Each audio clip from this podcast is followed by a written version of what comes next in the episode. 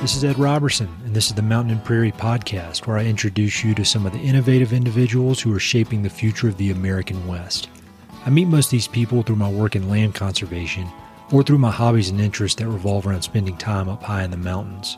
My guests include ranchers, writers, entrepreneurs, conservationists, athletes, artists, adventurers, pretty much anyone who's doing important work, has an interesting story, and loves the American West.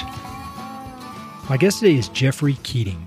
Geoffrey is a Colorado-based woodworker whose dedication to exquisite craftsmanship and creative design have made him one of today's most sought-after furniture makers. But creating furniture is just a small part of his interesting life story. Geoffrey's also worked as a mechanic on a professional motocross team and holds two graduate degrees in theology, one from Yale and one from Notre Dame. He discovered his talent for woodworking about a decade ago while still in graduate school, and soon decided to go all in on building a career as a professional craftsman. Geoffrey has a unique ability to understand and respect the past while maintaining a commitment to a sustainable future. He uses reclaimed or responsibly sourced wood to create his furniture, and all of his work is built to last. He fully expects each piece to be passed on from one generation to the next. His workshop and home are in a beautiful eighteen ninety-seven building that was formerly a grocery store. He and his wife fully repurposed the historical space to be their growing family's base of operations. And as you'll hear, Geoffrey's study of history and theology plays a huge role in his design ethic and commitment to sustainability. We met up at Geoffrey's shop, which is located just a block north of Colorado College here in Colorado Springs. As you'd expect from someone with Geoffrey's interesting background, we had a fun and wide-ranging conversation. We talk about his family's history as craftsmen, and how he's the fifth generation to make a living working with wood. We talk about his transition from academia to woodworking and how he managed to get his business off the ground in the early days. We talked about his commitment to quality and how he balances his artistic goal of perfection with the economic realities of running a business. And we touch on his daily routines and techniques he uses to avoid the creative blocks that arise from time to time. And as usual, we cover his favorite books, most powerful outdoor experience, and much more. Hope you enjoy.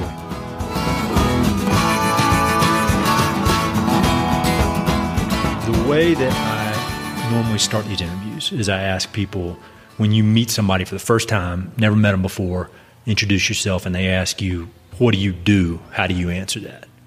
I typically just say woodworker, mm-hmm. but it's a, it's a, for me especially, I feel like it's a tricky question. Yeah, because most of the people you meet, they just don't quite get it.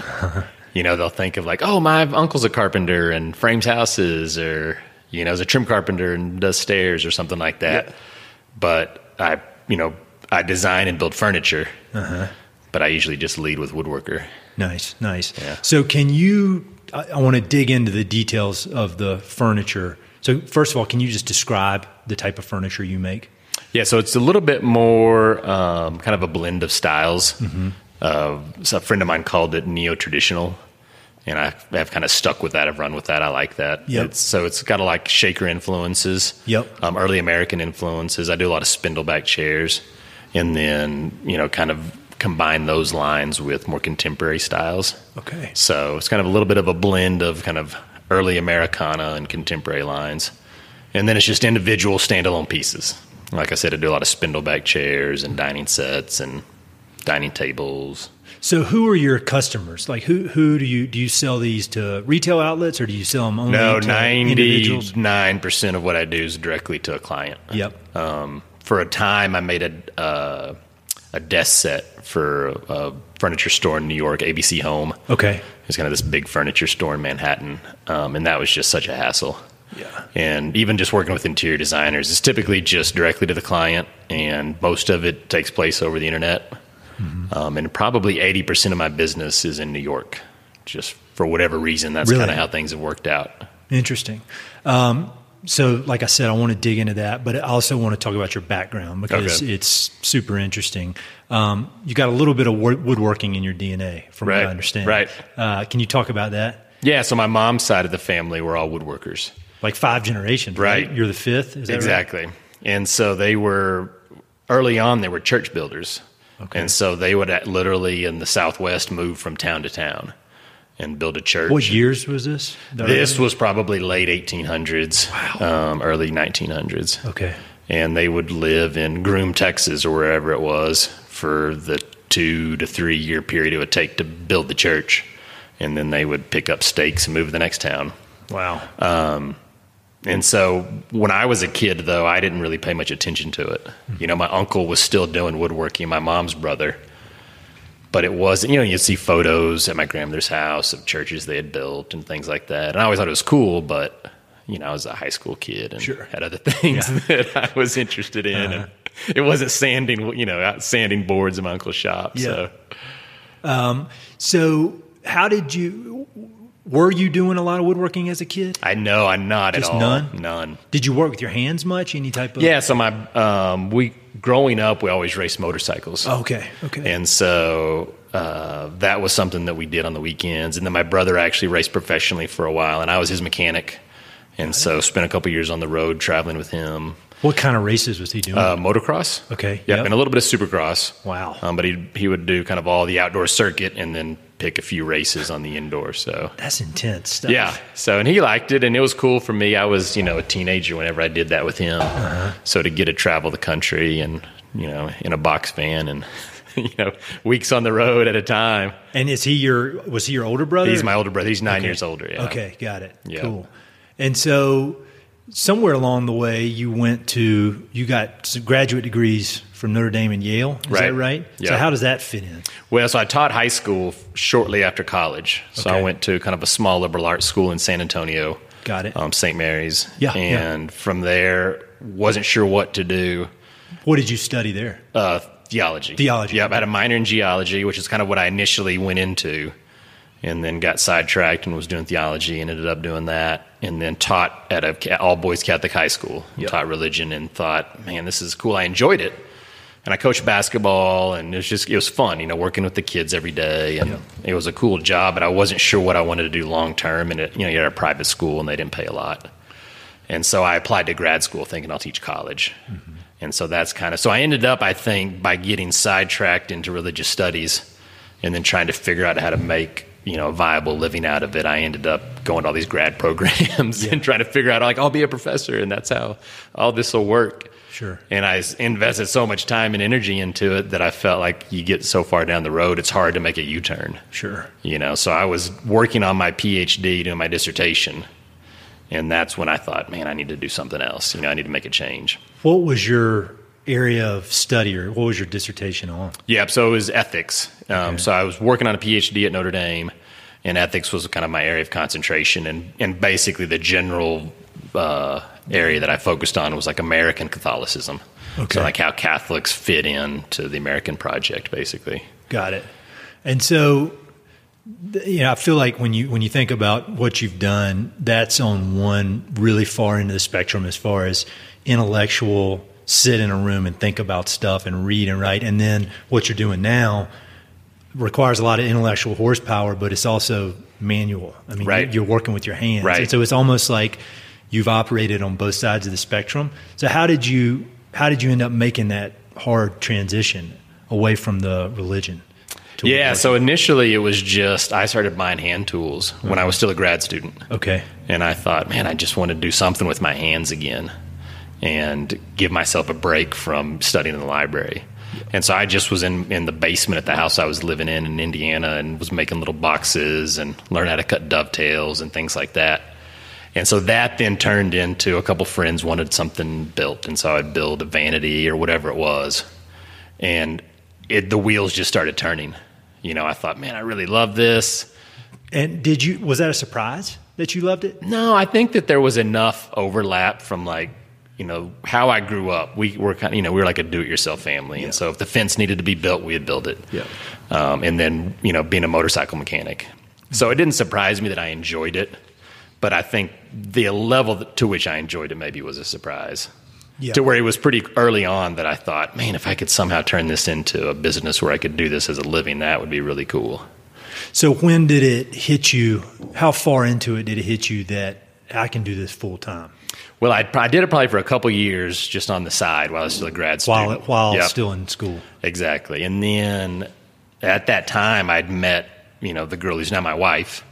And so we were got engaged and we're getting ready to get married. And right after we got married, I took um, my qualifying exams for my PhD program and was had to submit my dissertation proposal and do all that that first like eight or nine months after we got married. Mm-hmm. And it just really sunk in that, like, man, I, got, I need to, if I'm going to do this, this is the time now, yeah. you know, to do the woodworking. And she was super supportive. Um, I don't think she saw it coming. It really? Was, yeah.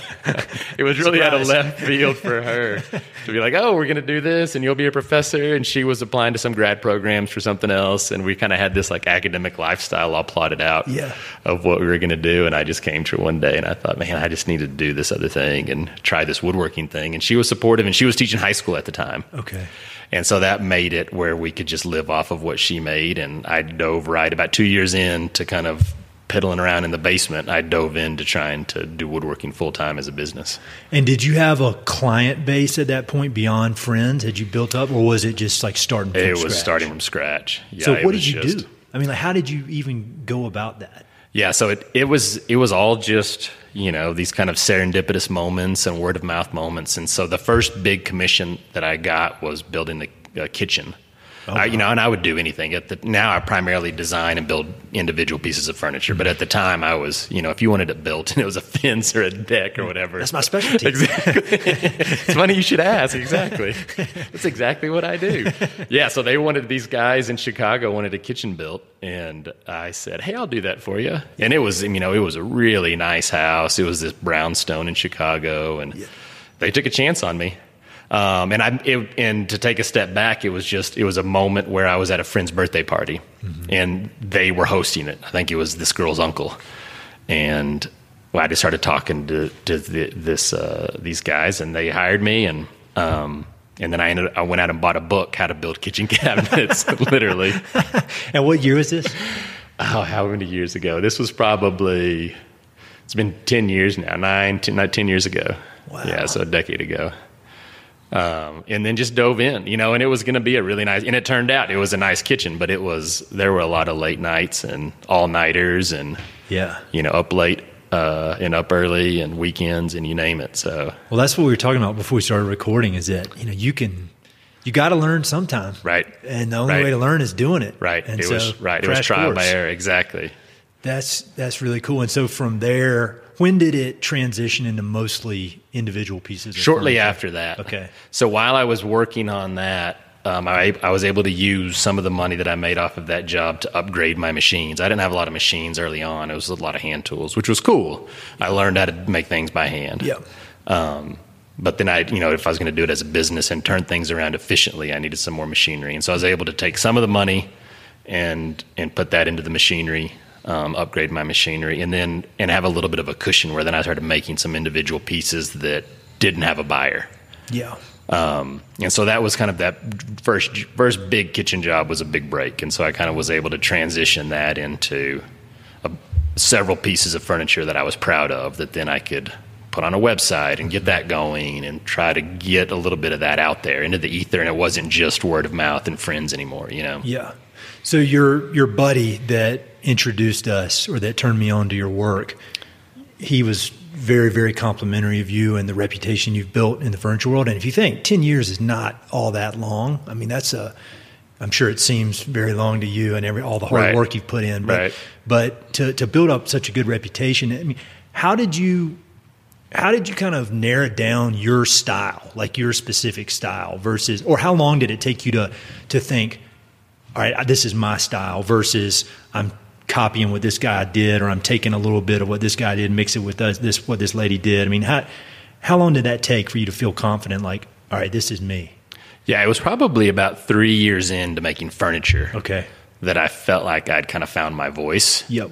And then it's seriously has been like the last couple of years where I felt like I've refined that a little bit, where I feel happy with it, where what's in my head is actually what's getting churned out. That's you funny know? You said that because that was going to be my next question. Is is you? I hear I, I love learning about writers, and a lot of times I hear when they say they're starting out, the idea of what they want to write in their imagination, they can't get it on the paper. Right. And so, do you feel like now what is in your head comes out? Yes, and that was not the case early on. Really? You know, was that frustrated? Did you get frustrated with that? It was it was tough because there's a there's the I definitely have a strong perfectionist side, and so you know I would miss every deadline because I was still working on the piece because I wasn't happy with it. Yeah. Um, and so some of that was trying to figure out how to then just say this is has to be good enough for now because they need their table or whatever it is. I got to get it out the door and I need to pay some bills. Yeah. And and I wasn't sure what I was doing though on the woodworking side. You know, I felt like I had kind of a decent foundation, but translating that into a piece that's in your head was just a whole different ball game. And so I think it was a matter of the skill set catching up to what I could see design-wise, the, mm-hmm, the technical skill set, catching up to that. And then once that started to catch up, then I realized, like, oh, I need to kind of work on some of the design elements, mm-hmm, you know, because that had also got shelved a little bit because yeah. I was so focused on, like, okay, how does this joint work? And I want that to be really solid. Yeah. Um, and then you get to a point where you, it starts to come together and you think, like, oh, okay, well, the proportions are a little off and so, you know, so then it was just this interplay of kind of between the technique and then the design to where it's only been like the last couple of years where I feel happy with it. I've talked to several different craftsmen or craftspeople on this podcast, and one of them that comes to mind is this uh, fly fish fly rod company out of Montana called um, Tom Morgan Rodsmiths, and they were founded by Tom Morgan, and he just had such a commitment to perfection, or as close to perfection as you can get. And the the guys that ended up buying the company from him said that he would break if he got a rod ninety-nine percent done and it wasn't right, he'd throw it in the trash. Is that the kind of, I mean, do you have that type of mentality or that ty- kind of commitment to perfection? Yeah, maybe not quite to that extreme. Yeah, yeah. That's some extreme. Of it is, I've never heard anything like that. And some of it is paying the bills, you yeah. know. Some yeah, of it for me it. was the reality of okay, I've got to turn these. I've got to turn these pieces out where we can keep the lights on. Sure. And so you don't want to send out something that's defective. Yeah. You know, but if there's something that's I'm not happy with as the designer, um, it was a matter of degree. There's definitely pieces. There's definitely commissions that I've canceled. Uh-huh. You know, you can see in the corner sitting over there, those rails are from a bookcase that I just, it never came together. Really? And I got so frustrated with it that I just called them up and I said, we'll have to do this another time, you know. Well, I think that's cool. I mean, because I just, yeah, I wasn't happy with it. It's a commitment um, to quality. Yeah. So a lot of it is like structurally, is it sound? Do I feel comfortable sending that out? Yeah. And if I don't, then I definitely won't send it out. But on design, it's it's that fine balance of saying like, okay, I got to pay the bills and I'm going to have to revisit this project later, but let's send this one out now. Well, that brings me to another question I had. You know, the... the idea of being a craftsman and being creative and, and, you know, bringing your, this vision to life, that's one thing. And being able to do that well is mandatory. But the other side of being able to make a living doing this is the business aspect right. of it. And I mean, there are a lot of backyard or garage craftsmen that are very talented, but may not have the business acumen to make it happen, um, pay the bills. And so how have you, has that come naturally to you, the business side of, of things? Yeah, not at all. If you could see his eyes when, when I asked that question. Yeah, not at all. That's been a huge hurdle Has for me really? to overcome. Yeah. So how have you overcome it? I don't think I have. Still working on that. Whenever I open up my uh, bank account, I look at it. I'm like, okay, I got to keep working on that side of it. Yeah. Yeah, that is that is so hard for me because for me, being a designer and a woodworker and working with my hands, like that's what I enjoy and that's what I feel like I'm good at. Yeah. Um, and and I can see my deficiencies, mm-hmm. you know, it's like, it's glaring to me when something's not coming together and doesn't look right, or it's not any good. Yeah. But on the business side, it's just so hard for me to think through like, okay, what can I do better? Uh-huh. Um, you know, and then you take, you try, you'll reach out to people for advice. And what I do is such a weird business. Sure. There's just not, there's no template to yeah. follow. Yeah. You know? And so that's just, I, have, I feel like it's just kind of a, a constant struggle. Yeah, to balance like the business demands with designing and building things. Well, I, I was saying that the you know the academic life and the craftsman life are on two opposite ends of the spectrum. But if you think about it as a triangle, business is probably uh, you know on the other opposite end because right. it's just a different mindset, different set, part of your brain. Yep. Um, well, it's obvious. I mean, you're doing. I think you're doing all right in here. This is to talk about this building where we are right now. How did you end up here? Yeah, so we're in an eighteen eighty-seven uh, grocer, basically. So it was built um, by a guy named Bramley Whitehead, mm-hmm. eighteen eighty-seven. And he had a grocer, kind of grocery grocer on the main level, and then he and his family lived up above it. Okay. And so it was some type of grocery store or corner store until the eighties, nineteen eighties. And then um, it was a pottery studio for a little bit. We bought it from a lady who had like a home boutique store in it, and the upstairs was empty. Okay. And so my wife is from the area, and we were actually just in town visiting and saw it for sale and thought, man, that's going to be a great fit. We'd wanted to do a work-live setup. Yep. And just couldn't find a good fit. And then we just stumbled across this. We lived in Indiana at the time. Okay. And bought it, moved here, and then started to renovate the upstairs. Nice. Um, kind of rebuild the living area. And it's been a great setup for us. So how has living in the West influenced your work? Or how has it influenced you, and then how has it influenced your work? Yeah. When we lived in the Midwest, it just never felt like home. You know, the people were great. The weather was not so great. We lived right by Lake Michigan, so there's a lot of lake effect snow and yeah. lake effect clouds. And it's rough. And it was just, I'm from Texas, and it was just a whole new world to me. Sure. The gray and the cold. I'm like, where's the, where'd the sun go? And so when we moved back here, uh, back west for me, and then, you know, home for my wife, it just felt, it felt a lot more natural to me. Yeah. And so I think I just had a lot more peace in my life in general, mm-hmm. just feeling more comfortable with geographically where we lived yeah. and being more used to the weather and everything else. I keep uh, on this podcast hyping up Colorado Springs, and I'm right. serious, and people, because I, I feel like it doesn't get the respect it right. deserves. Because I used to live in Boulder, and everybody who lives in Boulder thinks Boulder's the greatest. And when I said I was moving to Colorado Springs, people in Boulder, like I might as well said I was moving to Somalia. Exactly. They're like, what?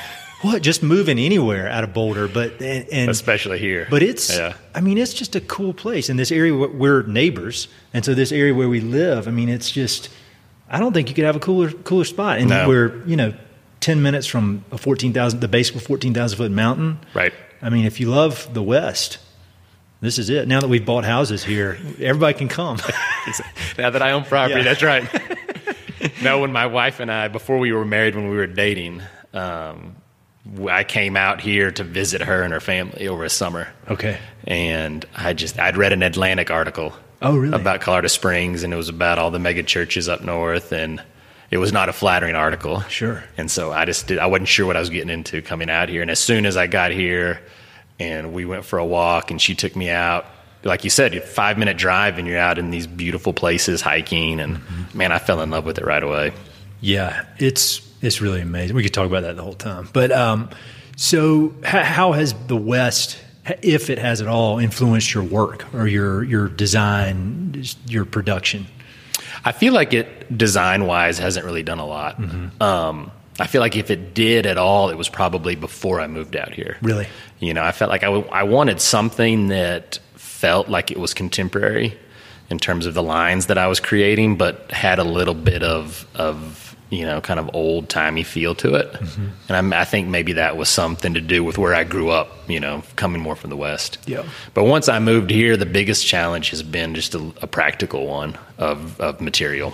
Really? You know, where you've got all the beetle kill pine that you want, or fur or whatever, but in terms of hardwoods that make for good furniture and long-lasting furniture, it's been tricky because then you've got to source it from somewhere else. And so then you're kind of worried about the environmental issues and everything else that goes along with that. So that's one thing that you're really focused on, from what I understand, is the sustainability factor, both from the materials you use and making, you know, producing high-quality furniture that is not going to be thrown away and we passed along from generation to generation. Right. So can you talk a little bit about where that commitment and sustainability came from? Yeah, I mean, a lot of it, I think, came from my faith when I was, you know, in my old life doing graduate studies and studying ethics and just realizing the importance of taking care of the planet. Mm-hmm. And so for me, that was an easy translation from what I used to do to what I do now. It's like, okay, I can really implement this in a concrete way, in a way that I couldn't when I was just in the academy. Mm-hmm. And so very early on, I thought, okay, I want to figure out ways to source materials that, and, you know, do that in a sustainable way. Um, and then the second component, which I think oftentimes gets overlooked, and I think even sometimes with like the architectural stuff, with like, oh, all these green innovations, is I feel like we're still designing buildings that are going to be, you know, obsolete in thirty years. Yeah. It's like tear it down and build another one. Yep. And so, you know, we used to build buildings that would last for two hundred years. Mm-hmm. And so we need to focus on that again, I think. And that's what I want to try to do on the furniture side of it, is say like, okay, we're going to pass this on and not fill up the landfill. Well, that's, you know, thinking about the difference between the craftsman mentality and the business mentality. I mean, I, I went to business school and got an M B A, and the whole thing they're teaching is this bullshit idea of planned obsolescence. Right. You know, that's, that is what corporations want. Right. And so what you're doing here, it kind of flies in the face of, of tradition or of today's standard business advice. I mean, there, there are people that are, you're an example of somebody that goes against it, like Yvon Chouinard from Patagonia. He goes against it. A lot of these crafts, other craftsmen I've talked to have gone against it. But in a way, you're swimming upstream. Um, it's an interesting time, though, I think, that you see there's there's a critical mass of people, I think, that realize that. Mm-hmm. And that those become the people that appreciate what you do. And then some of those people become, you know, clients. Yep. And I think that's why Patagonia's had such success. They're, we're just at a unique moment where I think people are starting to see that. And I think more people need to see it. Mm-hmm. Um, and, and to be honest, I don't know economically what that would look like. Like if everyone started doing what I'm doing, yeah, I don't know how that would work, you know? Yeah, I mean, it's, um, it's within you. And so there's some, there's really some tricky challenges that have to be confronted. But I think, fortunately for me, we're at a place where people are starting to realize that and supporting it. So what kinds of wood do you prefer to work with? Is there a specific type that you love more than any other? Yeah, so I work primarily in walnut. Okay. And right now, that's, you know, that's what people like right now also, so it works. But it just, it machines really easily. It's okay. Great to work with hand tools. Um, it smells good. It's yeah. just it's just kind of a fun wood to work with. Um, and it's what people really like right now. So it's a win-win for me. So back to your this the talk about where you got your style. Are there any other craftsmen or furniture makers or even just creatives in general that you've looked to, either you've known or just admired from afar, that have influenced your work? And then second part of that, are there any books about creativity that you've have been have played a big role in your um, creative process? Yeah, so my initial woodworking hero was this guy, Sam Maloof. Um, and so everyone in the woodworking world, he's kind of their hero. And yeah. so for people who aren't woodworkers, that name might be new, but if you're a woodworker, I'll link to this. I'll link to something yeah. so we can look him up. And so he, uh, he's from California and is just kind of this iconic furniture maker. Um, and it, he passed away five or six years ago, but he, he made, you know, he was famous for his rocking chairs, but okay. he designed and made furniture and made a living doing it at a time when it was a lot more difficult to do than it is now. Got it. And so he kind of was the guy I looked up to and modeled, you know, what I wanted to do after. And um, two years ago, the Riverside Art Museum in California, uh, right by where his studio is, did kind of like a hundred-year retrospective of his stuff. Wow. And then invited some contemporary chair makers to contribute pieces. So they asked me to contribute some pieces. And so that was Man, that's just kind of came full circle where um, – this guy that I looked up to, who really, his story kind of really pushed me over the edge of saying, like, I'm going to stop doing the academic stuff and do this. It was it was partly looking at his exactly, work. Exactly. His work and his life story, you know, because he came to it a little bit later. He didn't start doing that as a business till he was in his thirties. And really? Um, so it's just kind of a model for me in terms of the way he built things, not so much the lines, but just his, you know, his personal story more. Are there any books that have meant, uh, that have helped you with your creativity? Yeah, so I've been reading. Um, I've been reading a lot of books more about architecture and space, mm-hmm. and just like how we think about lines. There's a book called The Poetics of Space that I've, I'm actually in the middle of now, um, and so I think I've probably come to it more as like theory, mm-hmm. more recently. Sure. Early on, it was like book techniques. You know, books about the technique and how tos, and here's yeah, how you do yeah. this joint, and here's how these hand tools uh-huh. work, and and it's a weird little world. Woodworking's a weird little world, and so there's these people that are really into it, and they keep a lot of that alive. You know, those the the things that, you know, the big furniture mills and things like that. Just it's all done on C N Cs now. Yeah. But there's this, you know, kind of these group of hardcore woodworkers that continue to write books about how to sharpen hand saws and things like that. And so that's a lot of what I was getting into early on book-wise. Uh-huh. Um, and now it's more about, you know, thinking through, like, how do we think about space and how does that affect us? And that's really cool. So more just kind of the, the theoretical aspect of it. Right. Um, so the, the constant, another constant thing that has come up in my conversations with craftsmen and craftspeople is the constant battle against distraction and and the concentration that it takes to do what you do. And so how how do you balance all the nonsense of social media and email and, you know, those are the bad distractions, and then good distractions that you need to be distracted by, but like your family, you know, you got kids. How do you find time or the space to really just zone in? Have you developed any techniques for that over the years? No, one of the things I think that's critical for me is I start early. Do you? Yeah, I'll get up at five and then just try to get into it, you know. And just I feel straight like, into it? Mm-hmm.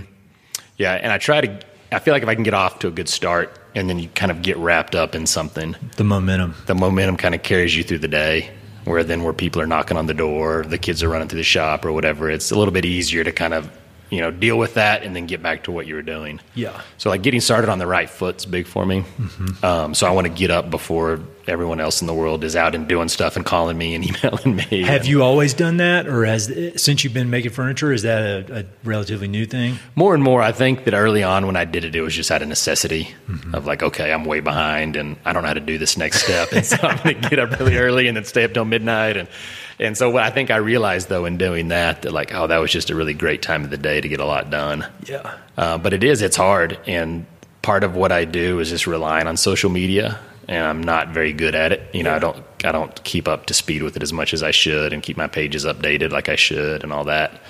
Um, and it just is constantly changing. Mm-hmm. You know, I think that I'm, I'll have a new website that'll be up in the next two or three weeks. Oh, cool. But I was talking to my web developer I work with, and the site that's currently up, when when that went live, Instagram didn't exist. You know, there was no such thing as Instagram. And so it's just this constantly changing landscape. And it's and I find it, while it helps me keep my business going, it's just such a distraction. Yeah, it's it is necessary in a lot of ways, but it can really take over in in the wrong ways yeah. if you let it. Or at least that's that's been no, my I experience. Think that that's right. And I just don't, and I'm not sure what to do about it. I'm not sure a way around it. You know, because I like my website is where a lot of people see my stuff. Yeah, well, like um, your Instagram, you know, it's. It, I think it, it makes people's days better to be able to look at yeah, these cool pictures. Maybe, and right. It's it's a it is definitely doing a service, and it's putting good stuff out in the world. But you just got to figure out a way to balance it so it doesn't distract from making the stuff that you take pictures of. Right. You know. Right. Uh, are you? Would you consider yourself more focused on the goal, the end goal? Of creating, bringing this vision that's in your brain to reality, or are you more focused on the process? Yeah, that for me is a tricky one because I feel like I'll switch back and forth. Oh, really? You know, and so I'll have these longer-term business goals and design goals, and then I'll end up getting sucked into trying to, you know, some of the bigger picture things of what do I need to do to make that a reality. Mm-hmm. And then individual pieces in the shop are starting to back up where I'm like, okay, I need to get those out the door, yeah, you know? Yeah. And then if I can switch gears and really get into the piece and think through like, okay, here's like the process of actually designing and making. And then I feel like I'll lose the, you know, the forest for the trees and, and then some of the longer term goals that I need to constantly be kind of keeping in the back of my mind and working towards will get set aside. Yeah, and so it's just a tricky balance, you know. I like of. that answer because I think some people will say definitively one, one way or the, the other, other right. and maybe that's the case, but that seems more in line with how things work for me. Right. Kind of ebb and flow. Right, do what you need to. Um, so th- you know, some creatives talk about like authors, writers talk about writer's block, and do you ever encounter creative block in this? I mean, I guess you do, like with the the bookshelf over there, and if you do. Are there any techniques you found to plow through it or get around it or, you know, force inspiration to strike? Yeah, for me, I mean, I definitely experience it. Um, that's one of the hard things is that I'm trying to switch over my business model to a little bit more of a catalog-based setup mm-hmm. where I've got pieces that I've already designed and ideally even a little bit further down the road, pieces that are already made. Yeah. And so these are pieces available for purchase because it's just so difficult when someone says, you know, hey, I want a coffee table. But not like the coffee table you got on your website, a little bit different or whatever, and then just to try and kind of on the fly come up with something that you're happy with. Yeah, um, you know, I can build something for you, but am I going to be happy with it design-wise? And so it just it's a challenge. And the one thing that I try to do to overcome that is I'll start nailing together mock-ups, where it's just some cheap wood and a nail gun and. And that way I don't feel like I have that much commitment into it, time or, you know, material wise, if it, if it's not a good idea. Mm-hmm. And you can just break it down and make some cuts and try again. Yeah. So that's usually how I try and deal with it, is to do, you know, kind of three-dimensional one-to-one mock-ups basically. That makes sense. But even then sometimes it just, you just don't have a good idea. Yeah. You know, like, I don't know, a canopy bed, great. Maybe in a few years I'll come, you know, I'll, something will strike me and I'll see something that'll inspire something, but I don't have any ideas right now. So, you know, from, from this ten years of working as hard as you can in this, in this creative endeavor, are there any kind of bigger life lessons that you've taken from, from that experience? I mean, maybe things that you wouldn't have known otherwise, or things that you pass on to your kids. How, how is it? What lessons have you learned from, from all this? I th- for me, one of the things that was interesting is just how well things turned out. Really? You know, I think I was a little nervous. I was probably too dumb to be as nervous as I should have been. Yeah. When I quit the academy and, you know, just switched horses midstream. And, but quickly thereafter, after I got into it, I thought, oh man, what the hell am I in the middle of? You're you know? Yeah. yeah. Like when we moved here into this building, I, we got here and I went immediately into just demoing out the second and third floor. Like we just gutted it completely. My brother and nephew came out and it was just like within six or seven days, there was nothing left but the exterior walls, you know? And you're in then. And then I thought, oh man, what did I do? I should... You're brave, man. But that's kind of how it was with the business, is I just dove in. And then six months later I thought, uh-oh. Well, it's so, like they say, burn the boats, you know, the Viking yes, thing. Yes, exactly. No plan B. I yeah. mean, I think sometimes I'll see like advice things online. It'll be like, okay, make sure you have a plan B. And I felt like if I had a plan B, I might have taken it, you know, too early and not fought through it to see it to the other side. So just seeing how, you know, this kind of cliche and sappy, but, you know, following that dream and then seeing where it goes. Yeah. Would you say, if you had to put a percentage on it, what percent of your success is due to talent and what percent is due to the ability to work harder than anybody else? Yeah, probably seventy thirty, with really? seventy being on the work harder yeah. side of yeah. it. That's another thing that's common. yeah. I and I didn't think that going in. You know, I thought like, okay, if I'm a really good, if I have a great eye and a really good designer or whatever, then that'll be the key to success. You know, and I think that has to be an ingredient, but... it was just outworking every, you know, not really. Because when you see, when you'll get, like, that's the other thing about the online, there's kind of an online community of like creatives that you'll get plugged into. Yeah. And that's the one thing they have in common. They all just. Yeah, we're all posting at three in the morning yeah. and, you know, yeah. burning the candle at both ends. Sure. But I think that's kind of what it takes. It seems like it. Yeah. I mean, talent, there are plenty of talented people. Right, exactly. Exactly. And, and I think and, and the technology these days allows the talented people to get the word out right. easier than it used to be. Right. And so the kind of the, the only factor that's left to chance is how hard can you work. Right. And for people who don't know, he's got three kids and a five-month-old like I do. And so not only is he working, he's working uh, you know, with the kids in the middle of the night as well. Um, I'm impressed. So my dad uh, – recently retired, and he's going all in on woodworking. Okay. He just loves it. What's some advice for beginner woodworkers, people who just really love it? And he's, I mean, he's done some cool stuff. It's really cool. But what, what would your advice be to people like that? On the hobbyist side, even? Uh-huh. Yeah. Yeah, yeah. I would definitely, I'm a huge proponent of hand tools. Really? And so to really focus on honing that skill set. And some people, they get into it, and that's what they like about it. And so it's not something that really needs to be encouraged. Yeah. But we've come up with these machines that do the basics of what hand tools do just so much more efficiently and accurately that it's yeah. easy to get sucked into that. Well, I'll just, you know, I'll just, this machine right here does it for me in a tenth of the time and we're accurate. Yeah. But then there's things that the machine can't do.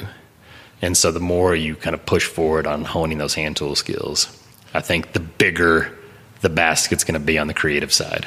You know, you just have a lot more opportunities and avenues to explore design-wise of things that you want to build or can't, or even if it's just someone else's piece that you're copying, of being able to like, oh, I can execute that joint, you know. And I would imagine the slower pace of, of hand tools gives it more time to kind of soak into your brain right. and, and kind of understand just really the basics of how it all works. Exactly. Yeah, because when you get right down to it, a lot of what you're doing, there's, it's just, it's very straightforward. but there's just these really kind of minute nuances in the middle of it. Mm-hmm. And you just, those get swept over, you know, when it's, when a machine's doing it for you. And so you're like, I don't know why that joint never quite comes together right, you know? Yeah. But you'll see that when you're doing it by hand. You see it as it's happening. So for somebody who is a hobbyist but wants to make the leap to professional, what would your advice be to them? Don't do it. No, I don't know. I get a lot of that. Like we do, uh, the college, Colorado College is right across the street from my shop. Yep. And so I do kind of an informal internship program with them where uh, – The, I did not do it. I, did, I was working on a big restoration project the past couple of years, and so I did not do this. But the previous four years, I took a summer intern, and so and then classes will come by and visit, and a lot of you know similar, not necessarily woodworkers, but saying like I'm an artist or I'm studying art as a college, you know, as my major in college, and what yep. do I? How do I make the jump? Or do you have any advice? And it's just such a tricky thing to figure out. How do you translate what you can do creatively or artistically into A, a viable business model. Mm-hmm. And so I think some of it would be is to, you know, maybe take some business classes, yeah. take some marketing classes. That's smart. Um, so that would be kind of one piece of advice. And then the other would be, you know, you've got to be, you got to know, you got to go in with like clear eyes of what you're getting into on the work side of it, yeah. of how much work it's going to be. Um, one of the, this was a younger girl who's an artist who was teaching a class at C C as a visiting professor. And she's a, a artist in L A, and she came out and she brought her class over here to the shop, and we were all visiting. And, and she, like her and I had a lot of overlap in this thing. You know, she got she would get up at five, and she would, you know, she would just plow through. And it wasn't, she did visual art. She did, you know, it was like painting and two dimensional stuff. And, yeah. and it wasn't, oh, when I'm struck by the moment and I have the right idea and I'll paint this and then I'll go and, you know, at the coffee shop and smoke cigarettes the rest of the day. You know, she was in her studio cranking on it like it was a job. Yeah. And that's what it took for her to, you know, to be able to do that. I'd say eighty percent of the creatives I've had on this podcast, they all take that approach of you you treat you punch in the time clock. And I, I heard a quote somewhere, and it said, it was by a writer, and he said, I do wait for inspiration to strike, but luckily it strikes every morning at nine a.m. when I sit down at my desk. Exactly. I mean, you yeah. just got to grind through it. Right. Um, well, I've got a few questions that I ask everybody that's come okay. on the podcast, and so if I can run through those with you. And then I'll let you get back to it. This is, I want to work some of these machines. I don't even know what they do, but I cut my damn hand off. Um, do you have any favorite books related to the American West? Are there any books that come to mind? Yeah, I, I yeah, the American West is one of my favorite topics. I have a lot. But so um, probably a couple would be uh, Bury My Heart at Wounded Knee. Um, I really enjoyed that one. I haven't read that. But oh, you haven't? Coming up. No, yeah. I haven't read no, that. that was probably one of the first books that I read that really dealt with the Native American side of things. Yep. And so since then I've read, like another really good one I love is, um, I think S C Gwynn is the author, and it's um, Comanche Moon. Uh, Empire, no, Empire of the Summer, Summer Moon. Yes, That's, that I really so loved good. that one. Yeah, so good. Yeah. I really enjoyed that one. But yeah, Bury My Heart at Wounded Knee was kind of the first book I read in that vein and really loved it. Um, and it's just a kind of a sad, depressing book, uh-huh. but well worth the read. And then, uh, then my all-time favorite probably is um, Lonesome Dove. That's so good. Yeah, I never read fiction, and it's almost a problem. I need, but that book is, I think about it all the time. Right. And I feel like I know those characters, and I bet I read it ten years ago. And it's so good. Yeah. I know a guy who named his kid Gus because of that book. No, it's like that. Yeah. Yeah, I'll go back and I'll listen to the audio version while I'm sanding. Really? You know, yeah. Do you do that a lot, listen to audio books? I do, yeah, because there's just so much. You know, probably when you're building a piece, seventy percent of the work is sanding it. Is it really? And so that you just have a ton of time where you're, especially once, you know, sanding is, it's not really mindless, especially when you're learning how to do it. Yeah. But once you get good at it, you know, it's just this monotonous task. And so seventy percent. Mm-hmm. Wow. Yeah. I think, the, and I think that's something else that people don't realize. They have this vision of like, oh, I want to be a woodworker and I want to like cut some hand cut dovetails and, like, and then spend ten hours sanding it. Danielson. You know? You can do your karate too. Exactly. Yeah. Wax on, wax off. Exactly. Sand right. Defense. Um, yeah. What is your favorite book of all time? Doesn't have to be about the West. Oh, I don't know. That's a tough one. Um, if if I just like knee jerk had to shoot right now, it would probably be Crime and Punishment. Mm-hmm. I've not read that. Yeah, yet. That's really good. I got so I read that um, just for fun on the side when I was older, And it was one of those where I got sucked in like a soap opera, you know, and I'm like, I got to find out what's going to happen, what's going to happen. And so I just kind of kept plowing through, but it's like a thousand page book. And so all these things that I was supposed to be doing, I was sneaking off to read the book to find out what happened next. Do you do you split your reading fiction and nonfiction? Yes, it's probably about fifty-fifty. That's nice. Yeah. I was talking to some really smart guy the other day, and we were talking about reading books, and I said, I haven't I haven't read any fiction in like seven years. He goes, Ed, you're not well-rounded. You need to read more fiction. I was like, yes, sir. um, do you have any favorite documentaries or films? Do you ever? You don't have much time to be watching films. No, we don't do a lot of, of the movies, but um, we just watched one. My daughter's into, uh, which was really an interesting moment where she's, you know, she's four and she's into dance and ballet. And so we watched this documentary called First Position. Okay. About these, uh, they're all young kids, and they're in their, but they're, you know, they're hardcore into ballet, and so they're going to this competition where students then go on to get scholarships or even a position with a ballet company. Wow! And it just shows you like how hardcore and rigorous it is, and that's all intense. The broken bones and stress fractures and everything that they then not only that happens to them, but then they fight through. And so, I went to a ballet performance a few years ago, and I could not believe what athletes, the, the men and women, I mean, they got zero, they got like one percent body fat, and those moves they're doing, I don't understand how they don't break their feet. They do break their feet. Right. Hardcore. Yeah, yeah. So First Position. Oh, uh, if okay. you haven't seen it, no, check it out. It's my daughter's cool. Taking her first ballet class today. Is she? She is. So you'll watch that, and you'll she's either she's going to yeah. become a professional, or right? No, I'm just joking. Yeah, we're going to get Little League Dad when yeah. kicks in. Exactly. You're like, you're not dedicated enough. um, so you got all this. You know, you got full time work, full time family. You read. You just got a lot going on. Do you do anything else for fun? I like to rock climb. Oh, nice. I don't get to do that as much as I would like. Not nearly as much, but I do try to get out of, on occasion. Where do you go around here? Um, either Red Rocks or Garden of the Gods. Nice. And, yeah, Red Rocks. And then Rocks. Occasionally down to the gym down the street, City Rock. I take my daughter down there. So yeah. That's a that's nice cool. gym. It's really cool. They're redoing it now. Oh, are they? Yeah, they're really I, I just renovated. Let my membership lapse because I was doing this historical restoration project that just ate, ate up my life. Well, so I was trying to save some money. And yeah. So, um, so you... you rock climbed, and you you know you obviously connected to the outdoors. What's the most powerful experience you've ever had in the outdoors? And that could be scary, funny, memorable. Is there something that comes to mind? Or it could be like in your motorcycle riding days. Right. Is there some? Is there kind of a crazy experience that comes to mind? What two? I mean, when you said that, two come to mind, and one was the because the rock climbing was probably on the brain. But when I first started, the first time I went out was one of the interns from Colorado College. Uh, this guy Niels. He was a super accomplished climber, just really good guy and a really strong climber. And he kept talking about it, and I was like, yeah, let's let's do that one of these days. And so we just took an afternoon off, and I thought, and I didn't even know, I didn't know what anything was called. Yeah.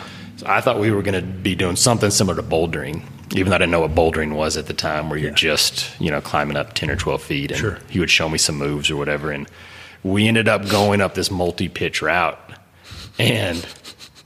you know, he harnessed, stra- you know, had the harness. He had all the gear for me, and, you know, I strapped in and, get, you know, tied me in. And and it was an, e- you know, now it would just be a really easy climb for me, but it was the heights. And I've never considered myself someone who's afraid of heights. But you get up there, and I could not get my head around the idea that I was tied in. It's in your that D N A I, to be scared of that. If you fall, I'm going to get caught. And so we would get to parts that, you know, at the time I thought was really tricky. And... I just couldn't get my head around that idea that like, oh, I'm going to die. You know, I'm going to fall and I'll die. You look down and it's one hundred feet down. And, oh, yeah. Um, and then as soon as you get to the top, and there's just this adrenaline rush, and you just feel like, oh, that was amazing. So I literally went from like, I am never doing this again. You know, I'm a father. I need to, you know, what am I doing up here? I'm going to leave my kids without a dad. And then to like, okay, when can we come? Let's, let's do this again tomorrow, you know. Uh, so it went from one to the other. And then the second one was um, south of here in the uh, Sangre de Cristos. There's there's kind of, it's not really a peak. It's almost kind of between two peaks, but it's this it's a it's kind of a jeep road that goes up to, I guess what's Trinchera Peak is the peak that's close yeah. by. And there's just this like amazing overlook. And I was probably fifteen or sixteen and just thought, you know, oh man, I'm high school. I played basketball and was in, you know. was trying to, you know, get a girlfriend and yeah. do all the things that teenage boys are doing. And yeah. and we went out, we were camping, and we went up that road with my family, and I just got to the top, and I just thought, what an amazing yeah. thing, just to see just the majesty of it all, you know. And That's now I live here. It's really cool. That range down there is beautiful, and a lot of people in Colorado I know, don't, don't tell me. Don't. It. We need to yeah. edit this part out of the podcast. yeah, exactly. Um, if you had to pick a favorite location in the West, and it could be a town, like a mountain, like the one you just mentioned, is there a, speci- a specific place that comes to mind? That's probably it. That's yeah, it? So right around Kachara, Colorado, right in that area. Do you um, access that from the west? I mean, from the east or the west side of the Sangres? So we do it from the east side. Okay. Yeah, so we'll just actually, if you take off of Interstate twenty-five, there's that Highway of Legends, whatever it is, yep. Highway twelve or yep. sixty, twelve, whatever. Um, and so you come in from the from the east side, and it's just like you said, it's there's just you, typically not a ton of people, no. and it's the exact opposite of like any I seventy um, exactly stuff. Um, this is kind of a tough one, but if you can think of it, what is the best piece of advice you've ever received? Man, I don't know how I would answer that. I don't know how I'd answer half these questions. I need to steal someone else's answer yeah. from one of your earlier podcasts. I don't know, because it's also cheesy, you know, all the things that I think about, but then I, there's some truth in it. Yeah, there are cliches know? for a and reason. And so kind of what I was talking about earlier about following your dream and, and then it paying off. Yeah. You know? And even if it had failed, I think that I would have been, I would have been... Um, glad that I tried it at least. Really? You know, That's- so maybe some sort of like, don't be afraid type advice of, you know, don't let fear be the deciding factor when you're making a decision. I think that's good. It, just before I came over, I saw a quote, and I'd seen it before, but it was by Mark Twain, something about your, you'll regret, you're much more likely to regret the stuff you didn't do than the stuff you did. And I think that's cool to hear from somebody like you, you know? Yeah, because there were definitely moments where I thought, man, I don't know if this is going to work, you know, early on. Yeah. And, but I didn't, even then, I didn't have the sense of like, wow, I wish I wouldn't have done it. I should have stuck with whatever, you know. That's great. That's good to hear.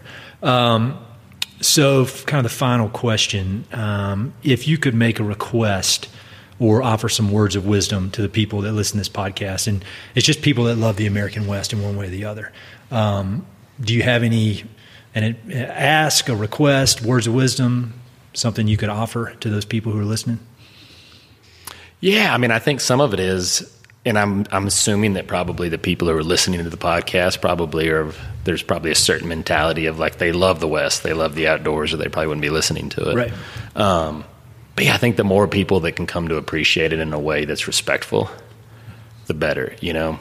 And so whatever that is, whatever walk of life you're from or whatever your background is or whatever you're doing professionally or however that works, to try to think through ways that you can kind of approach the land as sacred. Um, you know, so for me, it's like, okay, well, what kind of wood do I use, et cetera. Yep. But just to be mindful of that. That's awesome. And people need to heed that advice. Um, so how can people connect with you online? Yeah, so uh, Keating Woodworks on Instagram is probably the best place. Keating Woodworks dot com is my website. Um, like I said, it's it's overgoing, undergoing a, a rehab, nice. rebuild. But a couple weeks, the new one will be up, but the old one's still up. So yeah, Keating Woodworks. Sounds good. Google well, it. Different thanks for stuff will pop up. Yeah. Well, thank you so much for taking the time. Yeah, this was thank awesome. you. It's cool.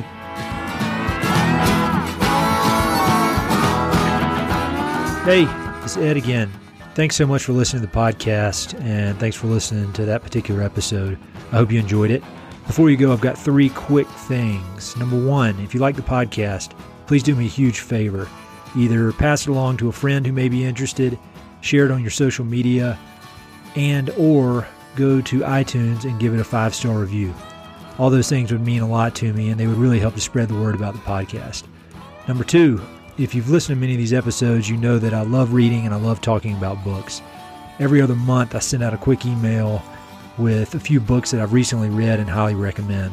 The subjects are varied, but they're pretty much all nonfiction with an emphasis on history, biographies, adventure narratives, and topics related to the American West.